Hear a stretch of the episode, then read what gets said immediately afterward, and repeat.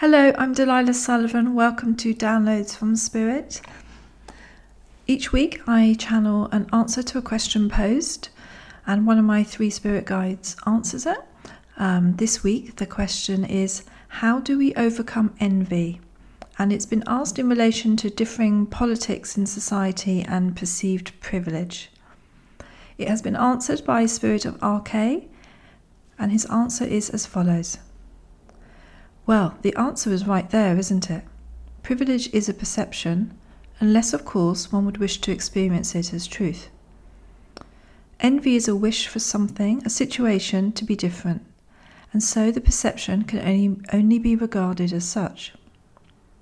It is such a good question, and one I will thoroughly enjoy answering. The envy one wishes to have is a useful means of testing one's truth. I, perhaps, am doing something, an act you would wish to do. The feeling of I wish to do so and so is useful, tangible feedback. What happens though is most do not do, and even blame another or a situation for their why, and so it turns to an uncomfortable feeling.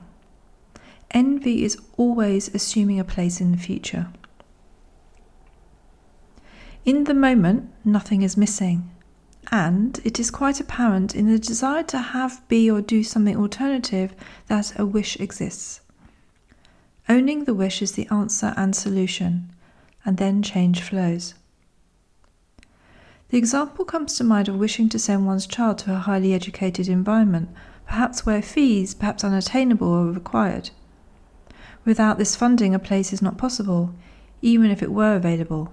And more so, the availability may rely upon a connection, a personal introduction one does not have. But does this require envy? No. It requires change and an acceptance, because without the acceptance, no change can come, and with envy, also no change can come.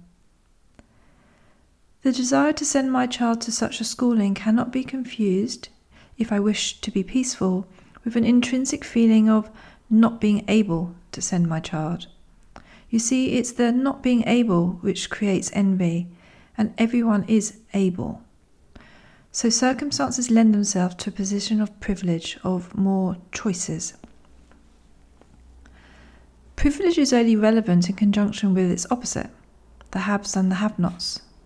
Pursuing a vindication of the haves will never, I advise, create for the have nots. It's akin to destroying the prize so no one wishes to enter the race or removing incentives so no one prospers.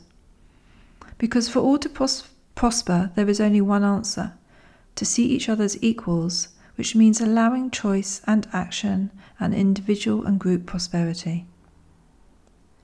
Envy doesn't exist when one works alongside others, it just doesn't.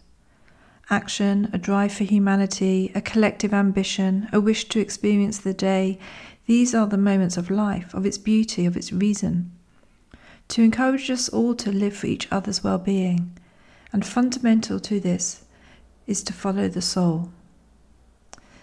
Envy, power, greed, exclusion, which is, which is the feeling envy promotes, are a result of living outside of the soul's influence, of seeking resolution through others for one's happiness.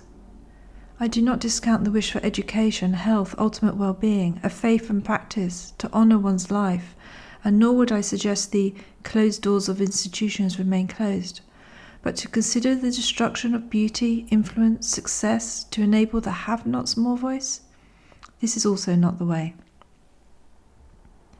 A soul led life, which is a life one would never feel envy within, not for a second, is all well and good when it is being honoured. And many do not see the benefits and privilege such a life of choice brings the vast array of options available for any child, even in such a powerful position, no matter their financial circumstances.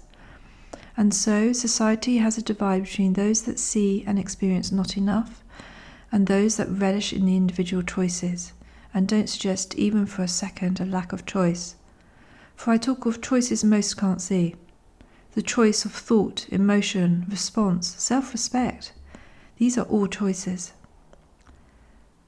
Teaching children and adults to view their world differently to see great abundance of possibility, the ability to empower any moment or situation, to see and experience the beauty and love, this is what balances society. Reaching to those who experience the least self privilege of an enduring and conscious lifetime, filling their hearts, souls, and full being with the experience of God's sciences and human nature, whatever one's beliefs. In this there is no envy. And what a gift and education this would be. Likewise, to address the infrastructures of medicine, health, travel, location. Imagine a society where instead of seeking more, one created more from where one was, from what was before and immediately around one's person, of filling the empty space which envy creates, and from there standing full. There is no lack, and so envy cannot in a place of fullness be. A hungry mind is a dangerous weapon, an inquisitive and learned mind is a joy. Envy comes from the place of fear and isolation, and the answer lies in one's soul. Go on, have a listen. Thank you for this wonderful question, and I am most happy to take follow up questions. Yours kindly, RK. If you would like to find out more about my work or submit a question to be answered by one of the guides, then please visit my website at delilahsullivan.com. I would love to hear from you. And if you'd like to receive these podcasts along with regular energy tips to your inbox, please also visit my website and sign up to my free newsletter. Have a great rest of the day, be in beauty, and be well.